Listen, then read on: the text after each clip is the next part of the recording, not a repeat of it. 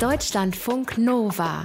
Eine Stunde Talk mit Sven Freger. Ich finde ja, es gibt eine sprachlich sehr schöne Unterscheidung. Sich einer Sache bewusst werden, hört sich für mich eher danach an, als ob es irgendwann einen externen Auslöser gibt. Also es passiert irgendwas und dann merke ich im Nachdenken über das, was passiert ist, da war vielleicht die ganze Zeit was in mir, was ich gar nicht auf dem Schirm hatte. Das wäre für mich sowas wie bewusst werden.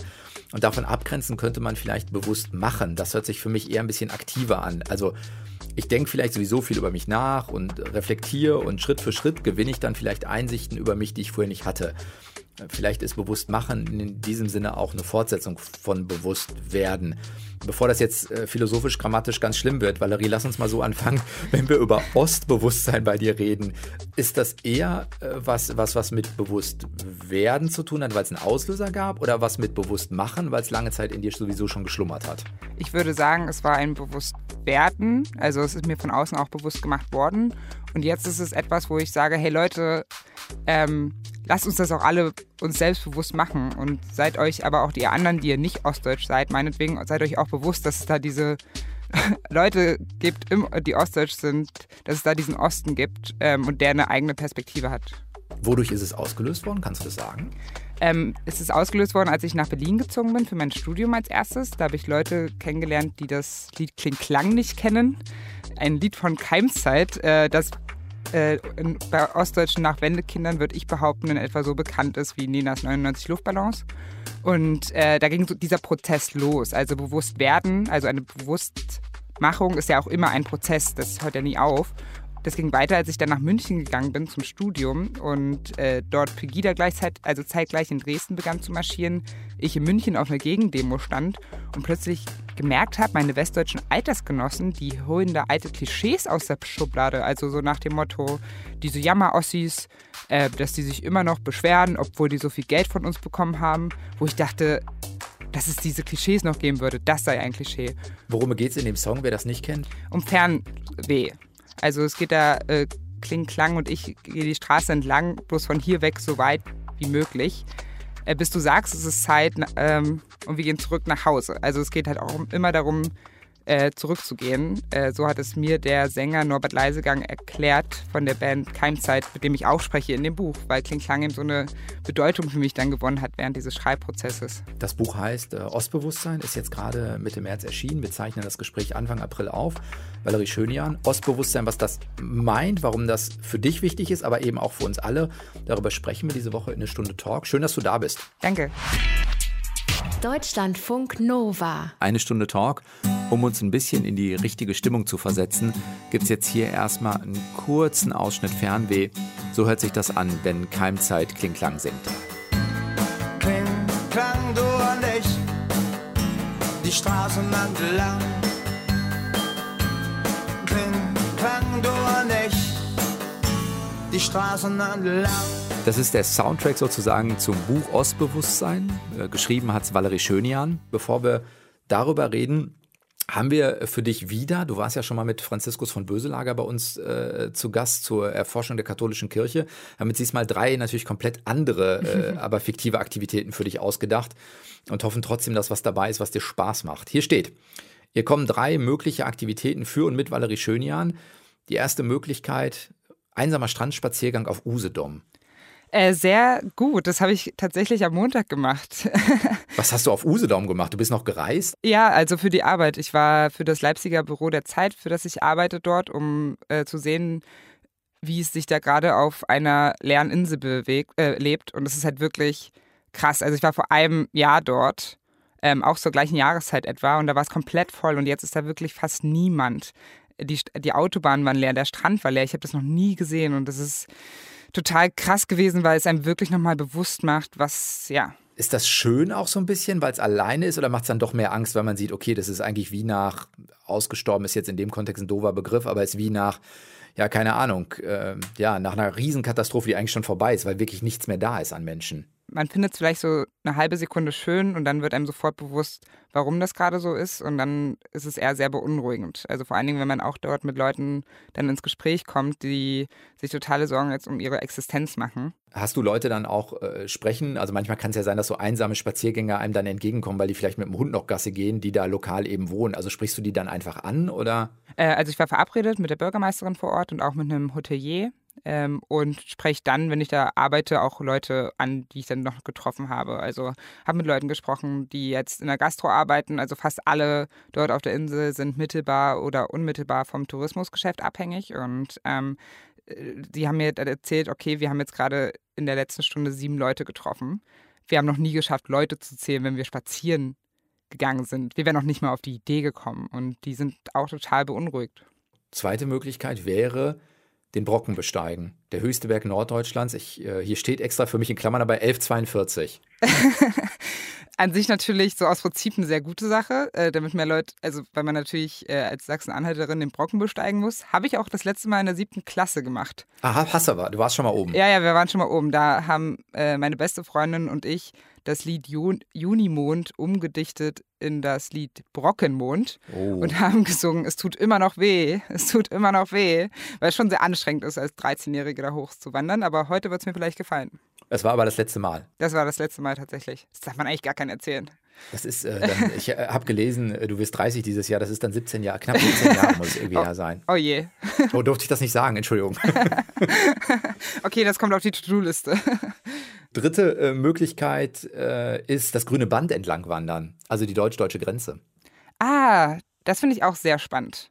Das habe ich nun noch nie gemacht. Hatte schon öfter die Idee, aber tatsächlich haben gefühlt einige Journalisten und Journalistinnen äh, in den letzten zwei Jahren die Idee gehabt, weil es natürlich eine irgendwie gut griffbar ist, um zu zeigen, also um äh, greifbar zu machen, dass hier mal Deutschland getrennt war und dann eben diese Menschen zu treffen, die dort leben und sich mit denen darüber zu unterhalten, wie es damals war, wie es heute war, äh, finde ich, ja, finde ich sehr spannend. Wenn du dich für eins entscheiden müsstest, also noch ein einsamen Strandspaziergang auf Usedom, vielleicht doch den Brocken ohne das grüne Band, müsste es ja nicht ganz laufen. Man kann das, glaube ich, in Etappen irgendwie zerlegen, wenn ich das richtig in Erinnerung habe. Ja. Was würde dich am meisten reizen? Äh, das grüne Band, weil das habe ich noch nie gemacht. Und weil ich eben wirklich, also ich muss mir immer wieder selbst bewusst machen, dass es Leute gibt, die in drei Systemen gelebt haben, ja. Also wenn sie über, äh, wenn sie 80 Jahre alt oder so sind wie meine Oma in diesem Land. Und ich muss mir immer wieder bewusst machen, dass eben auch Leute, die in der Generation meiner Eltern sind, einfach in der Diktatur gelebt haben noch, ja. Und dass die quasi einen Systemumbruch hinter sich haben. Und ähm, von diesen Geschichten kann ich kaum genug hören.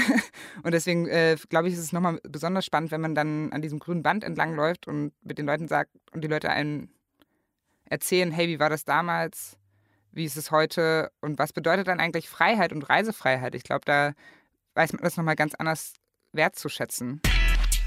Deutschlandfunk Nova. Eine Stunde Talk. Du bist, das habe ich über dich gelesen, äh, in einer Großstadt geboren, zumindest wenn man der äh, Fläche nachlegt, äh, nachgeht. Jetzt musst du mir schon bei der, ich glaube, es wird Gardelegen ausgesprochen, ist ja. das richtig? Ja, das ist sehr richtig. Danke der Nachfrage. In Sachsen-Anhalt ist es und tatsächlich nach Berlin und Hamburg von der Fläche her eben die drittgrößte Stadt in Deutschland. Es hat allerdings 22.000 Einwohner, also nicht bei weitem nicht ganz so viel wie Berlin und Hamburg. Hat der, dein Geburtsort in Sachsen-Anhalt für dich heute noch irgendeine Bedeutung, weil vielleicht Familie da wohnt oder so? Ja, also meine ganze Familie, ähm, außer meiner Eltern und einer Tante, wohnt noch im, in der Altmark in Sachsen-Anhalt. Und da bin ich dann eben auch regelmäßig zu Familienbesuchen und ähm, sehe die schönen Seiten Sachsen-Anhalts. Äh, hat sich das nochmal verändert? Also, weil ich glaube, es gibt ja so eine Phase im Leben, wo man froh ist, wenn man von zu Hause vielleicht auch rauskommt und dann kann man irgendwann als Erwachsener nochmal zurückkommen und sieht es wirklich nochmal anders? Ich glaube, so geht es vielen, wenn sie irgendwohin zurückkehren aus einer Großstadt. Es fühlt sich alles irgendwie so ein bisschen kleiner an. Also nochmal kleiner. Das war ja schon so, als ich in Magdeburg aufgewachsen bin und dann zurückgegangen bin. Und jetzt, äh, nachdem ich Be nach Berlin gezogen bin, ist es noch einmal mehr so. Äh, was sich noch geändert hat, ist, dass ich jetzt seit einigen Jahren eben äh, mehr meine Familie nach ihrer Geschichte auch frage und mehr zuhöre und äh, nochmal mehr wahrnehme, was hier eigentlich passiert ist. Und ich meine, in meiner Geburtsstadt Gardeling ist es einfach so, dass äh, die Leute gebeten wurden, die auf der Haupteinkaufsstraße einen Laden haben, Blumen oder Bilder in die Schaufenster zu stellen, damit es nicht so leer wirkt, weil so viele Geschäfte zugemacht haben, ja. Und gleichzeitig ist es irgendwie so, dass äh, der Bahnhof zumacht, dass immer, dass weniger Züge fahren und so weiter. Und meine Mutter, meine Oma hat es mal so formuliert, brauchen Sie sich nicht wundern, dass alle wegziehen, wenn Sie hier alles zumachen. Ja, also ich, ich finde, ich habe eine andere Sensibilisierung dafür bekommen, dass es eigentlich so eine Umkehrung der Tatsachen ist oder eine äh, falsche Sicht, wenn man so sagt, was sind denn was sind das für Leute, die jetzt in, diesem, in dieser Region bleiben, wo es einfach immer noch kein Internet gibt und keine vernünftigen Züge, anstatt zu sagen, hey, wie kann das eigentlich sein, dass es das beides einfach immer noch dort nicht gibt, ja, mitten in Deutschland. Ist es denn auch von der, wenn du jetzt mit deinen Eltern oder auch deiner, deiner Großmutter noch ähm, oder mit deiner Großmutter sprichst, auch nochmal, ja, keine Ahnung, Sachen, die sie dir erzählen, die du vielleicht früher schon mal gehört hast oder so, oder wo du nochmal merkst, ah, du kriegst einen anderen Blick drauf oder es überrascht dich auch wirklich was, weil sie es dir vielleicht auch vorher nicht erzählt haben, weil, ja, weil du eben auch nicht so nachgefragt hast oder nicht so zugehört hast? Ähm, also, was halt ein paar Jahren eingesetzt hab, hat, ist, dass sie wirklich mit mir ganz unbefangen über ihr Leben in der DDR sprechen und eben auch über die guten Seiten. Und äh, weil für meine Großeltern und auch meine Eltern hat sich das Leben ja meistens normal angefühlt. Das muss man sich immer bewusst machen. Ne? Und mein Vater hat es mal so zusammengefasst, wir haben mit dem Leben nicht gewartet, bis die Mauer weg war. Und er erzählte halt, wie lange sie auf ihr Auto gespart haben und erzählt, wie sie da aber ganz viele Feten gefeiert haben und äh, erzählen auch, dass das früher irgendwie geselliger gewesen sei. Also das ist jetzt etwas, das kann ich nicht beurte beurteilen. Das ist eben natürlich auch äh, Vergangenheit und es geht ja nicht um Ostverklärung, aber ich höre das natürlich und äh, gleiche das dann ab mit dem Bild, was ich ganz lange von der DDR auch so aus den Medien geprägt irgendwie hatte, ne? was sozusagen sich zusammenfasst auf äh, Stasi und Widerstand. Und äh, diese beiden Pole passt meine Familie zum Beispiel nicht rein. Und ich glaube, seit ich darüber offen spreche, ist meine Familie auch offener, also öffentlich spreche und meine Familie das mitbekommt, erzählen sie viel mehr von sich aus, von ihrem ganz normalen, Anführungszeichen, Leben in der DDR. Und das ist, hat was sehr Schönes weil sie sich auch nicht so reduziert fühlen auf genau vielleicht diese Sichtweise, die, ich sage einfach mal, wir im Westen stärker darauf gehabt haben, also auf das politische System oder den politischen Widerstand, genau wie die Aussage deines Vaters ja auch zeigt. Es braucht ja auch einen, wie auch immer gearteten, normalen Alltag. Genau, und ich glaube, dass die Leute ganz lange erfahren haben, ähm, im Osten oder zumindest sehr viele, alles, also dieses System war falsch und deswegen war irgendwie alles falsch, was in diesem System existierte auch unser Leben. Und ähm, sobald man eine Erinnerung hatte, die nicht sofort mit der Stasi zu tun hatte, jetzt mal überspitzt gesagt, dann wurde einem Ostverklärung vorgeworfen. Und ich glaube, deswegen ist da auch so ein, ähm, so ein Schweigen vielleicht auch entstanden. Und wenn man dann aber den Leuten spiegelt, also wenn ich meine Familie spiegle, hey, ich möchte einfach aus eurem Leben etwas erfahren, dann ist da auch eine ganz große Offenheit darüber erzählen zu wollen. Und äh, wenn man nicht die Angst hat, gleich verurteilt zu werden. Hast du lange gebraucht, um ja diese, nennen wir es vielleicht mal, neue Haltung auch zu finden? Hm, ich glaube, bei mir passieren immer zwei Sachen gleichzeitig. Also auf der einen Seite frage ich irgendwie meine Familie, okay, was, was habt ihr eigentlich erlebt und was ist ja, wieso tickt der Osten in Anführungszeichen vielleicht noch ein bisschen anders? Ähm, das ist sozusagen meine Aussetzung mit der Vergangenheit und das habe ich lange nicht gemacht, weil ich gar nicht so richtig selber auf dem Schirm hatte, was es da zu entdecken gibt. Ja, also weil meine Familie keine Leute sind, die von sich die ganze Zeit, von sich aus die ganze Zeit anfangen zu erzählen. Es war übrigens damals so und so. Ähm, und so nach dem Motto, Opa erzählt vom Krieg. Und ähm, dachten, es sei nicht so wichtig. Und erst als ich entdeckt habe, dass diese ostdeutsche Geschichte und ostdeutsche Perspektive, womit ich jetzt die DDR-Perspektive und Nachwendezeit-Perspektive meine, gar nicht so eine große in der äh, deutschen Öffentlichkeit und ähm, der Haupterzählung äh, nicht so eine Rolle spielt. Erst da habe ich angefangen nachzufragen.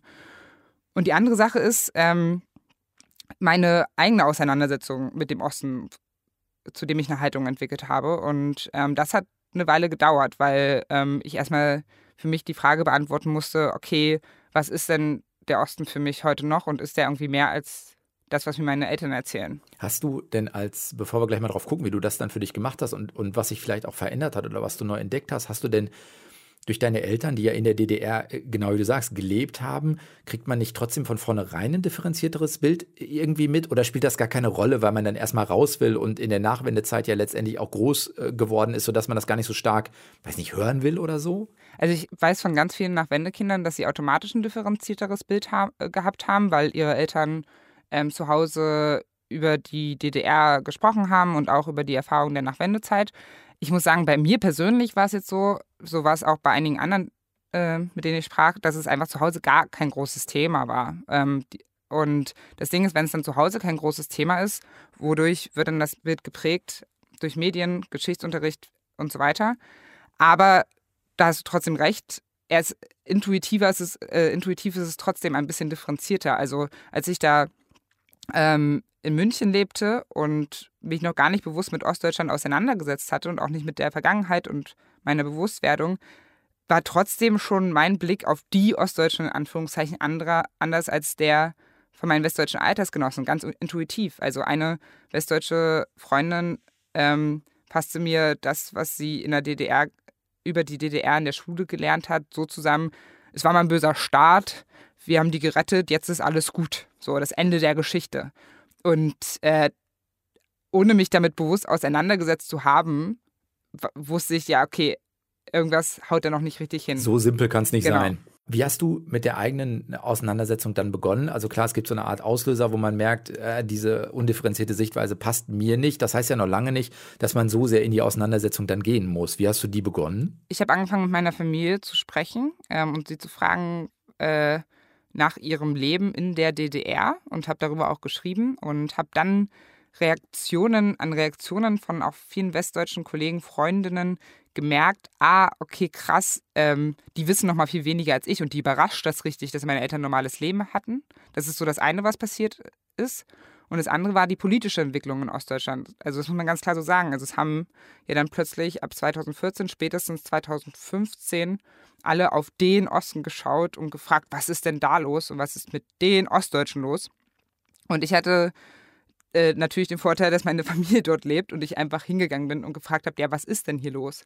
Dann habe ich halt ganz viel verstanden, habe beispielsweise gemerkt, was äh, dieser Systemwechsel bedeutet eigentlich und mir war das sofort intuitiv klar, ja, also weil meine Familie mir das erzählt hat. Das ist halt super krass wenn alles, also um nur ein Beispiel zu nennen, wenn alles, was du für so sicher gehalten hast, wie wir gerade unsere Demokratie für sicher halten, plötzlich weg ist. Wenn dir dann etwas versprochen wird, was nicht eingehalten wird. Wenn du stattdessen das bekommst, mhm. was dir immer angedroht wurde, nämlich Arbeitslosigkeit. Ja? Und du sozusagen plötzlich das, was du Marxismus-Leninismus-Unterricht gelernt hast, so bestätigt siehst. Und mir, äh, dass das auch etwas mit den Wahlentscheidungen heute zu tun hat, das war mir habe ich sofort verstanden, nachdem meine Familie es mir einmal erklärt hat. Und dann habe ich das was ich gerade erzählt habe, versucht, einem westdeutschen älteren Kollegen zu erzählen, vielleicht 30 Jahre älter als ich. Und das war nach, das war nach den Landtagswahlen in äh, Sachsen-Anhalt, wo die AfD sehr stark abschnitt. Und dann sprach dieser Kollege davon, dass es ja jetzt, wenn man einen Bogen von der DDR und nach Wendeerfahrung bis zu den heutigen Wahlergebnissen schlagen mhm. würde, dass das Ossi-Gejammer sei. Und mir ist wirklich die, also Ossi-Gejammer, ich konnte es gar nicht fassen, dass er das wirklich sagt. Und mir ist in dem Moment einfach klar geworden, okay, er liegt nicht komplett falsch wahrscheinlich, ich liege nicht komplett falsch. Ähm, keiner von uns ist irgendwie dumm oder ignorant, bewusst. Aber ich habe etwas, was ich intuitiv sofort verstanden habe, bezeichnet er als Gejammer. Und das äh, geschieht einfach aus dem Unterschied heraus, dass er eine westdeutsche Perspektive hat und ich eine ostdeutsche, dass ich dort aufgewachsen bin, dass meine Familie mir das erzählt hat. Und als mir das bewusst wurde, stieg ihm ähm, das Bedürfnis, sich noch mehr mit dieser ostdeutschen Perspektive auseinanderzusetzen. Ist das auch, weiß nicht, Wut ist jetzt ein großes Wort, aber es ist ja beides. Also das eine ist vielleicht geprägt durch das Narrativ der Medien, dass man dann denkt, ja, ja, ich äh, weiß schon, das ist das und das, vielleicht jetzt hier mit dem Begriff Ossi gejammert. Das zweite ist aber natürlich auch so eine Art, ich nehme mir auch raus, das zu beurteilen. Also man kann ja auch sagen, ah, ich verstehe es selbst nicht oder weiß nicht, was da los ist oder so. Also ich muss ja noch nicht gleichzeitig das in Begriff packen und glauben, ich habe recht. Das ist ja auch nochmal was anderes. Ähm, meinst du jetzt bei meinen Kollegen, dass er das nicht gleich hätte so sagen mm, Genau, weil, ja. ich so, weil ich so denke, man muss, man sagt ja. sowas ja auch, wenn man glaubt, man hat es verstanden und man hat so eine Deutungshoheit. Ne? Ich habe nicht nur ein Narrativ adaptiert durch Medien, sondern ich weiß auch, wie es ist. Du, das ist doch dieses ossige Jammer. Ich habe es doch verstanden. Das macht das nochmal wütend? In dem Moment hat es mich erfassungslos gemacht. Also man muss ja sagen, dass viele Leute sich ja in dem Moment einfach, das meinte ich mit, er ist sich dem gar nicht bewusst gewesen, dass da irgendwas an seinem Narrativ vielleicht unvollständig ist. Ja? Und das ist ja total krass, wenn man darüber nachdenkt. Und das werfe ich ihnen dann quasi erstmal nicht persönlich vor, sondern denke mir, ah, okay, dann hat einfach zu wenig von rechts und links mal versucht, seine Haupterzählung anzugreifen. Ähm, aber manchmal werde ich trotzdem auch wütend, also vor allen Dingen, wenn man sich dann weiter damit auseinandersetzt, was halt da eigentlich passiert ist in den letzten 30 Jahren. Und vor allen Dingen, in, also was da abgegangen ist, was ähm, viele Ostdeutsche eben da geleistet haben. Ja? Also man kann ja von die, dieses Wort Leistung können ja schon fast kein, äh, keiner mehr hören, aber es ist halt einfach so. Und dann wird so getan, als seien die irgendwie de diese Leute irgendwie demokratieunfähig und hätten irgendwas nicht verstanden. Ähm, ja, das, das macht mich dann schon wütend. Das ärgert mich dann auch. Und ähm, daraus steigt dann halt nochmal das Bedürfnis zu sagen, Leute, bitte schaut doch mal kurz hin oder seid euch wenigstens, ja, also ich verlange gar nicht, dass alle Westdeutschen jetzt Experten für die äh, ostdeutsche Geschichte werden, aber es wäre halt wünschenswert, wenn da so ein generelles Bewusstsein herrscht, dass ihre Perspektive vielleicht auch unvollständig ist und es da noch ein paar andere gibt. Und sich, um sich dann nicht so mit Selbstbewusstsein hinzustellen, das nächste Mal zu sagen, das sei Gejammer, sondern um zu fragen, okay, wie kommst du eigentlich zu deinem Punkt? Was hat dir denn deine Familie erzählt? Genau das hast du ja dann gemacht. Du bist sozusagen in den äh, Austausch getreten, also nicht nur mit deiner Familie. Du hast fürs Buch viele verschiedene Menschen getroffen und dich mit denen ähm, ausgetauscht, was die für eine Sichtweise darauf haben und wie es vielleicht bei dir auch, du hast in dem Nebensatz vorhin mal auch gesagt, der Osten tickt vielleicht auch noch anders, warum du zu dieser Einschätzung kommst. Darüber reden wir gleich. Valerie Schönier, diese Woche zu Gast in Deutschlandfunk Nova, eine Stunde Talk. Deutschlandfunk Nova, eine Stunde Talk. Ostbewusstsein heißt dein Buch, du hast gerade sowas gesagt, dass viele im Westen vielleicht noch so ein bisschen das Bewusstsein dafür fehlt, was 30 Jahre lang auch jetzt im Osten Deutschlands geleistet wurde. Du bist ja mit vielen jetzt in Austausch getreten darüber und hast dich ausgetauscht. Gibt es so ein paar Dinge, wo du sagst, ah, daran ist mir das nochmal deutlich geworden? Beispielsweise saß ich äh, während meiner Recherche irgendwann in Bayern an einem Esszimmertisch mit ähm, zwei älteren Westdeutschen, also schon ähm, um die 70 äh, das war vor etwa einem Dreivierteljahr, ähm, die dann sagten, ja, ähm, also langsam ist der Osten aber auch so ein bisschen Thema. Ne? Und wo ich so war, ah, krass, also jetzt kommt bei euch an, weil ihr einen Artikel im Kulturteil oder so gelesen habt, wo thematisiert wurde, dass die ostdeutsche Kultur vielleicht zu wenig anerkannt worden ist. Jetzt kommt bei euch an, dass der vielleicht noch ähm, etwas los ist im Osten und dass er sich vielleicht noch ein bisschen unterscheidet. Und das war von einem Dreivierteljahr, also das war 2019, wo man dann gemerkt hat, also wo einige dachten, okay, wir reden doch jetzt schon seit drei Jahren ununterbrochen über den Osten. Also so eine Momente gab es einfach immer wieder, wo ich gemerkt habe, ähm, man thematisiert etwas und die Westen, also Westdeutsche, nicht alle, aber einige sind dann so, ah, okay, ja krass, habe ich jetzt noch nie drüber nachgedacht. Hast du denn eher mit Menschen gesprochen, um sozusagen zu gucken, wie ist das Bewusstsein auf westdeutscher Seite, um zu schauen, gibt es ein Bewusstsein oder hast du dich mit ostdeutschen Menschen gesprochen, um mehr zu gucken, ah, was ist denn in Ostdeutschland in den letzten 30 Jahren vielleicht auch passiert, um mehr zu verstehen, wie die Identität da geprägt ist? Oder war es ein, ein beides? Ich habe vor allem mit Ostdeutschen gesprochen. Ähm, also zuerst auch mit älteren Ostdeutschen wie Jana Hensel, die eine der prägendsten Stimmen im Ostkosmos ist der vergangenen Jahrzehnte und mit Norbert Leise gegangen, dem Sänger von Keimzeit, weil ich eben erst und mit meinen Eltern, weil ich eben erstmal ein Gefühl dafür bekommen wollte, ja, was heißt es denn, Ostdeutsch zu sein? Und dann habe ich aber gemerkt, dass ihr Ostdeutsch sein und mein Ostdeutsch sein irgendwie so ein bisschen, also oder etwas anderes einfach ist, weil bisher war Ostdeutsch sein lange verbunden mit dieser Umbruchserfahrung, die gemacht wurde. Also, ähm, und das ist ja etwas, was ich nicht erlebt habe. Und daraufhin ist, bin ich, äh, habe ich gedacht, okay, ich muss einfach mit Leuten in meinem Alter sprechen. Und für mich war schon die größte Frage, was ist es, was uns eint? Also gibt es überhaupt etwas? Geht es euch so wie mir? Fühlt ihr euch auch jetzt Ostdeutscher in den letzten Jahren? Woher kommt das? Und ist es gut oder ähm, ist das schlecht? Also spaltet das mehr, als dass es eint? Und, ähm, Hast du denn das Gefühl, da gibt es ein paar Merkmale? Also, dass man sagen kann, dass mit der um, mit dem Umbruch zum Beispiel bei älteren Biografien aus der ehemaligen DDR oder aus Ostdeutschland, das kann man ja nachvollziehen, sagen, okay, wir können uns hier im Westen zumindest viele Generationen nicht vorstellen, wie das ist, dass ein politisches System umgebrochen wird. Das ist sozusagen eine einzigartige Erfahrung. Aber die hast du jetzt eben nicht gemacht oder ich auch nicht zum Beispiel, weder aus Beobachterperspektive noch direkt erlebt. Aber gibt es dann was, gibt es so ein ostdeutsches Bewusstsein unserer oder deiner Generation? Die banalste Gemeinsamkeit ist halt, dass wir alle in Ostdeutschland aufgewachsen sind. Ja, das klingt erstmal banal, aber daraus resultieren natürlich ein paar Dinge. Was resultiert daraus? Erstens, wir haben ein differenziertes Ostdeutschlandbild. Ja, wir wissen, dass es ähm, äh, diese, dieses intuitive Ostbild, dass das irgendwas mit Stasi zu tun habe und, und die irgendwie Geld wollen, die Jammer aus die Bild, das haben wir gar nicht, das können wir gar nicht haben, weil wir so, weil unser Bild differenziert ist dadurch, dass wir selbst Ostdeutsche sind und so viele Ostdeutsche kennen. Ähm, dann äh, würde ich sagen, haben wir so etwas, das ich Verständniskompetenz nenne. Wir haben den Umbruch nicht erlebt, aber ich würde sagen, dass wir intuitiv mehr verstehen können, was es bedeutet, den erlebt zu haben. Also das war das, was ich vorhin schon erzählt habe. Also dass ich, dass mir, wenn meine Familie mir erzählt, was sie da erlebt hat, ich das nicht, ich das sofort annehme und irgendwie auch weitertragen kann, wie diesen besagten westdeutschen Kollegen, der von Ossigiyama sprach. Also wir können da quasi auch irgendwie Zeuginnen für diese Erfahrung sein. Ich glaube, dass es auch etwas mit uns macht, dass wir in diesem unfertigen Raum Ostdeutschland aufgewachsen sind. Also das Erste, woran ich immer denke, wenn man mich nach den besten Seiten von Ostdeutschland fragt, ist halt nicht irgendwie die Wartburg oder so, sondern oder die friedliche Revolution. Also ist nichts Historisches, sondern ist sind die Freiräume, mit denen ich aufgewachsen bin. Und das ist ja auch so eine Selbstverständlichkeit für mich gewesen. Und dass die nicht selbstverständlich sind, habe ich erst gemerkt, als ich dann mal nach München gegangen bin. Also Woran hast du das gemerkt? Also was waren die Freiräume, die du vorher hattest, die du in München dann nicht mehr hattest? Ähm, also man sieht es visuell, ist es, dass einfach mein abgewracktes Gebäude am Straßenrand steht, auch in der Innenstadt. Ja, dass in, in diesem abgewrackten Gebäude auch so Kultur entsteht beispielsweise oder abends meine Party, dass wenn man so rumläuft ähm, durch die Stadt und äh, einem kalt ist, dass man in so einem Gebäude auch als Jugendliche, sowas mache ich natürlich heute nicht mehr, ähm, aber auch mal einsteigen kann und da rumhängen kann, ja, also das sind, das, das, das macht ja irgendwie etwas mit einem und mit der äh, Frage, wie man auf die Welt blickt, diese Erfahrung, okay, da sind Räume, die ich einfach so besetzen kann und die ich ähm, gestalten kann und füllen kann.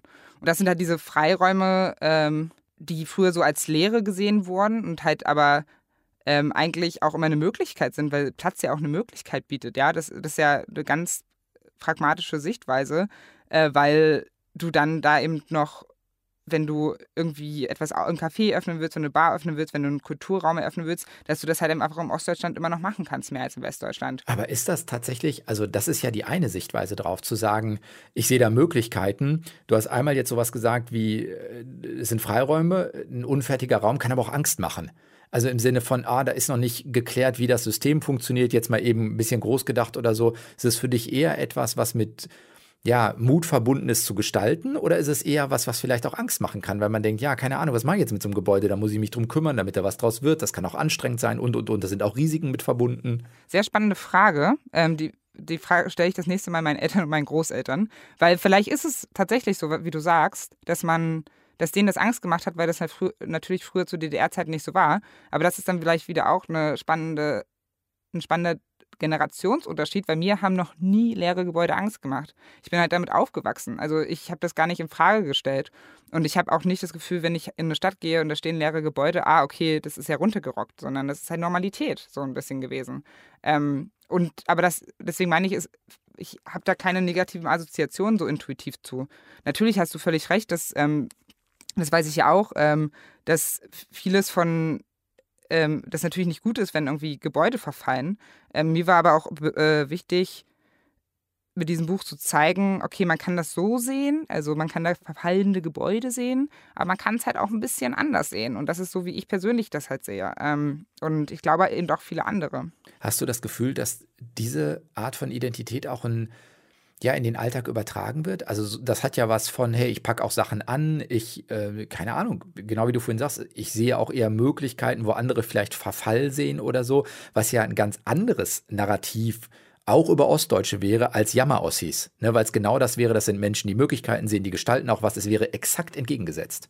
Genau. Ähm, für mich ist das schon eine so Selbstverständlichkeit. Deswegen ist es gut, dass du es nochmal so herausstellst. Aber ja, es ist halt, für, äh, ich kann so viele Ostdeutsche, die eben natürlich einfach anpacken und da ihren, ihre, ihre Räume gestalten. Also ich habe zum Beispiel Lukas Rietsche getroffen. Das ist ein Autor, ähm, der in Görlitz lebt und da so viele kulturelle Projekte in Görlitz startet und die diesen Raum so unfassbar gut gestalten. Also das hatte wirklich was richtig Euphorisierendes, mit ihnen durch diese Stadt zu laufen. Oder ein anderer ist Benjamin Gruner, den habe ich in Chemnitz getroffen, der ähm, äh, ein Jahr nachdem dort die rechtsextremen Ausschreitungen waren, das Kosmos-Festival mitgestaltet hat und äh, sie gemeinsam diese Stadt wieder positiv besetzen wollten und gemeinsam dort einfach streiten für einen offenen, friedlichen, progressiven Osten, den sie wollen. Und die sind halt einfach, diese Leute sind einfach alle da und die machen das ganz selbstverständlich. Und äh, wenn man pauschal eben dieses negative Ossi-Bild nur im Kopf hat und das halt sogar noch verteidigt, dann ja, vergisst man einfach all diese Leute, die einfach da sind und nicht dazugehören, sondern die für einen progressiven Osten streiten. Würdest du so weit gehen und sagen, also das eine ist ja, das erweitert sozusagen mal deutlich die Perspektive auf äh, Ossis in Anführungszeichen. Würdest du auch so weit gehen und sagen, Dadurch tickt die Generation im Osten auch anders. Also ich kann mir vorstellen, im Westen gibt es auch Menschen, die, keine Ahnung, ich denke ans Ruhrgebiet, ne, verfallene mhm. Industriekultur äh, und da sehen möglich, werden Menschen auch Möglichkeiten sehen und Festivals starten und so weiter und so fort. Ähm, also gibt es das auf äh, so in Osten wie im Westen oder würdest du sogar sagen, nee, im, im Osten ist aus meinem Gefühl das noch stärker da aufgrund dieser biografischen Erfahrung? Ich würde echt nicht so uns pauschalisieren gehen, weil ich einfach mich im Ruhrgebiet nicht so gut auskenne. So, und ich verstehe halt alle Leute. Ja, ist ja nur ein Beispiel. Nee, nee, nee, aber ich verstehe was, aber das ist natürlich der große Vorwurf, den ich immer höre, so, soweit ich versuche, über die Ostdeutschen zu reden, ähm, sagen die Leute, ja, aber es gibt es ja auch im Westen und umgekehrt. Deswegen ist mir schon wichtig herauszustellen, dass ähm, es keine typischen Charaktereigenschaften von Ostdeutschen gibt. Also die gab es damals nicht und die gibt es heute nicht. Sondern ich glaube, dass einfach diese Erfahrungen in Ostdeutschland aufgewachsen zu sein, in diesem Sozialisationsraum wie so eine Folie ist, die sich halt über Menschen legt und sich dann bei jedem Menschen ganz anders auswirkt. Ja, das ist wichtig herauszustellen. Trotzdem glaube ich, dass man halt natürlich Strukturen sich anschauen kann und natürlich Strukturen weiter wirken. Und in Ostdeutschland ist es eben beispielsweise so, dass kein Geld war, na, da war nach der Wende. Also die, es gibt ja viel weniger Erbe dort. Es gibt viel weniger Geld, was sich die Eltern irgendwie anhäufen konnten. Und die Eltern wussten im Zweifel überhaupt nicht, also haben nicht studiert oder wussten erst recht nicht, wie das Studium in diesem neuen System läuft. Und das kann natürlich zu Unsicherheit geführt haben bei einigen Ostdeutschen, ja, da sind wir bei der Folie, aber es kann, also bei den Nachwendekindern, aber es kann auch dazu geführt haben, dass man sich selber früher dem bewusst geworden ist, was man machen möchte, selbst ja eben gelernt hat, anzupacken, wie du es gerade schon als Beispiel genannt hast. Und das sind zum Beispiel viele Ostdeutsche, die ich auch kenne. Ne? Also die sozusagen sich mit ihrem äh, Leben auseinandersetzen mussten, das selber angehen mussten und das dann halt auch tun und ähm, ihren Raum gestalten und ihr Leben gestalten und das relativ autoritätsfrei von ihren Eltern. Dann lass uns gleich einmal nochmal drauf gucken, was das vielleicht für ja, auch jetzt und heute bedeutet, weil diese Narrative, zumindest das vom Westen in den Osten, glaube ich, immer noch sehr, sehr stark äh, besteht, so wie wir es vorhin mal im Klischee geschildert haben, wie man jetzt vielleicht auch hinkommt, das ein bisschen weiter zu reduzieren. Valerie Schönian hat das Buch geschrieben, Ostbewusstsein, diese Woche zu Gast in Deutschlandfunk Nova, eine Stunde Talk. Deutschlandfunk Nova, eine Stunde Talk. Dein Buch heißt Ostbewusstsein. Kannst du für dich sagen, nachdem du dich jetzt ein paar Jahre damit auch für dich intensiv auseinandergesetzt hast, was das für dich bedeutet? Also ist das wichtig für dich zu sagen, ja, es gibt für mich ganz persönlich ein Ostbewusstsein und das hat vielleicht auch was mit Anpacken, Möglichkeiten sehen und so zu tun? Ja, also es hat für mich eigentlich drei Ebenen. Einmal diese Bewusstseinswerdung, also ähm, dann dieses äh, Selbstbewusstsein. Mhm. Also im doppelten Sinne, ne? sich dessen selbst sein, aber auch Selbstbewusstsein damit zu haben. Genau. Und dann eben aber auch so eine Art Appell, so ist halt auch ganz bewusst zu sein. Also auch mhm. ganz offen damit rauszugehen und zu sagen, ja, ich bin übrigens Ossi, ich bin Ostdeutsche und das ist völlig okay. Äh, gleichzeitig finde ich, können Ostbewusstsein halt auch durchaus Westdeutsche haben. Also und dann eben einfach auf der Ebene sich darüber bewusst zu sein, dass es da diesen Osten gibt mit diesen Ostdeutschen, mit einer anderen Erzählung. Hast du das Gefühl, wenn du jetzt nochmal auf die ältere Generation guckst, ich weiß nicht, vielleicht deine Eltern, deine Großmutter oder so, dass wenn du das sagst, jetzt hast du es relativ differenziert erklärt, aber wenn du sagst, naja, ich habe auch ein Ostbewusstsein, mir ist das auch wichtig, dass die dann tatsächlich nochmal sagen, ey, du weißt doch gar nicht, wovon du redest? Also das haben sie früher ganz stark gesagt. Also die erste Reaktion von meinem Vater, als ich ihm erzählen wollte, hey Papa, ich bin jetzt wieder Ostdeutsch, was hältst du davon? Ähm, hat er gesagt, was hast du noch mit dem Osten zu tun? Und dahinter steckt ähm, der Glaube, den ich bei vielen älteren Ostdeutschen mit Umbruchserfahrung äh, gesehen habe, dass äh, Osten gleich DDR ist und dass das irgendwie versucht hat, äh, aufgehört hat zu existieren. Beziehungsweise es ist nicht nur der Glaube, es ist der Wunsch, ja, ja, weil sozusagen der Osten im Vergleich zum Westen dann eben immer etwas Negativeres war und deswegen die Leute gehofft haben und auch die Ostdeutschen selbst, wenn wir nicht mehr vom Osten reden und vom Ossi reden, dann würden auch die Unterschiede verschwinden. Ähm, und das hat sich jetzt geändert in den letzten Jahren, also weil ich öffentlich darüber spreche, weil ich mit ihnen darüber spreche und ähm, äh, sie gestehen mir das jetzt zu und freuen sich sogar ähm, und äh, dass sozusagen ihre Tochter ja sie irgendwie verteidigt. Das klingt jetzt sehr groß, aber halt ihre Perspektive verteidigt. Und ich glaube, ähm, Das ist das, was ich vorhin schon mal meinte, wenn man den Leuten irgendwie zugesteht, äh, zu sagen, ey, eure Perspektive ist voll, also soll gehört werden und ich verurteile das nicht, wenn ihr mal über die DDR sprecht, ohne im dritten Halbsatz sofort die Stasi zu thematisieren, dann passiert es von selbst auch wieder mehr. Brauchen wir vielleicht sogar dann noch mal neue Begriffe? Also weil sowas wie Ostbewusstsein und Ossi eher schon mit dem Klischee besetzt ist, was wir haben, aber wenn du es jetzt mit anderem Kontext füllst, dass man einfach sagt, nee, da reden wir ein neues Selbstbewusstsein, irgendwie so, also dass man mit anderen Begriffen nochmal arbeitet, ohne dass das jetzt schon ein wahnsinnig toller Vorschlag war. Nee, also Ostbewusstsein ist ja, glaube ich, ein recht neuer Begriff und den finde ich natürlich total gut. Mensch, schon Zufall. ähm, äh, und Ossi, ja, ist ein alter Begriff, aber das hat was für mich mit Empowern zu tun, das der zu benutzen, also Ost-Empowerment. Also das bedeutet ja, ähm, sich selbst äh, stark zu machen, ja, und so selbstbewusst zu agieren und diesen negativ besetzten Begriff zu nehmen und zu sagen, ja, ich bin aber auch sehr und ich bin das gerne, ähm, zumal er eh noch kursiert, ähm, das mache ich dann gern. Hat das für dich nochmal was mit ähm, auch sichtbaren Empowerment zu tun? Also es ist ja erstmal ein Prozess, der im Inneren stattfindet, aber manchmal mhm. merkt man ja auch, ah, man geht anders durch die Welt oder es gibt auch äh, Zeichen, das kann von Klamotten bis irgendwas anderes gehen, die man nach außen trägt, um auch zu zeigen, hey, das hat sich für mich verändert und mir ist es auch wichtig. Also ich glaube, mein am meisten merkt man bei mir dieses Empowern dass ich halt ständig, egal wie viele Westdeutsche im Raum sind, und Klingklange mache auf irgendwelchen WG-Feiern und dann halt so rufe, jetzt kommt eine Ostband, damit auch alle Leute äh, merken, dass, äh, dass es da noch mehr gibt. Ähm, aber es ist einfach im Freundes- und Kolleginnenkreis ähm, ganz großes Thema. Also, dass man äh, einfach so plötzlich wieder Ost, so ein bisschen ostdeutschen Dialekt spricht oder ähm, ja, eben von Ossi gegenseitig spricht und auch wenn ich mit westdeutschen Freund, Freundinnen spreche, ganz offen damit herausgehe, zu sagen, ja, ähm, lass uns bitte jetzt aber Rotkäppchen-Sekt kaufen oder so. Ne? Also darauf bestehe ich dann halt einfach immer schon. Und die trinken dann aber auch mit. Ja. äh, neulich kam eine Freundin und meinte, ähm, er erwartet teurere Sekt, aber ich habe ihn extra gekauft, weil ich Angst hatte, mit einem anderen Sekt hier aufzuschlagen. Also äh, die Erziehung läuft. Irgendwann muss man dann zwei verschiedene Sekt trinken. Der eine darf den aussuchen und der andere darf den aussuchen. Dann hat so ein neues, neues Gleichgewicht, neues gleichberechtigtes Gleichgewicht oder sowas. Ja, ja, aber erstmal noch eine Weile Rotkäppchen. Es ist auch einfach der beste Sekt. Man kann nichts dagegen sagen. Sagt und trinkt äh, Valerie Schönian. Das Buch zum Sekt heißt äh, Ostbewusstsein.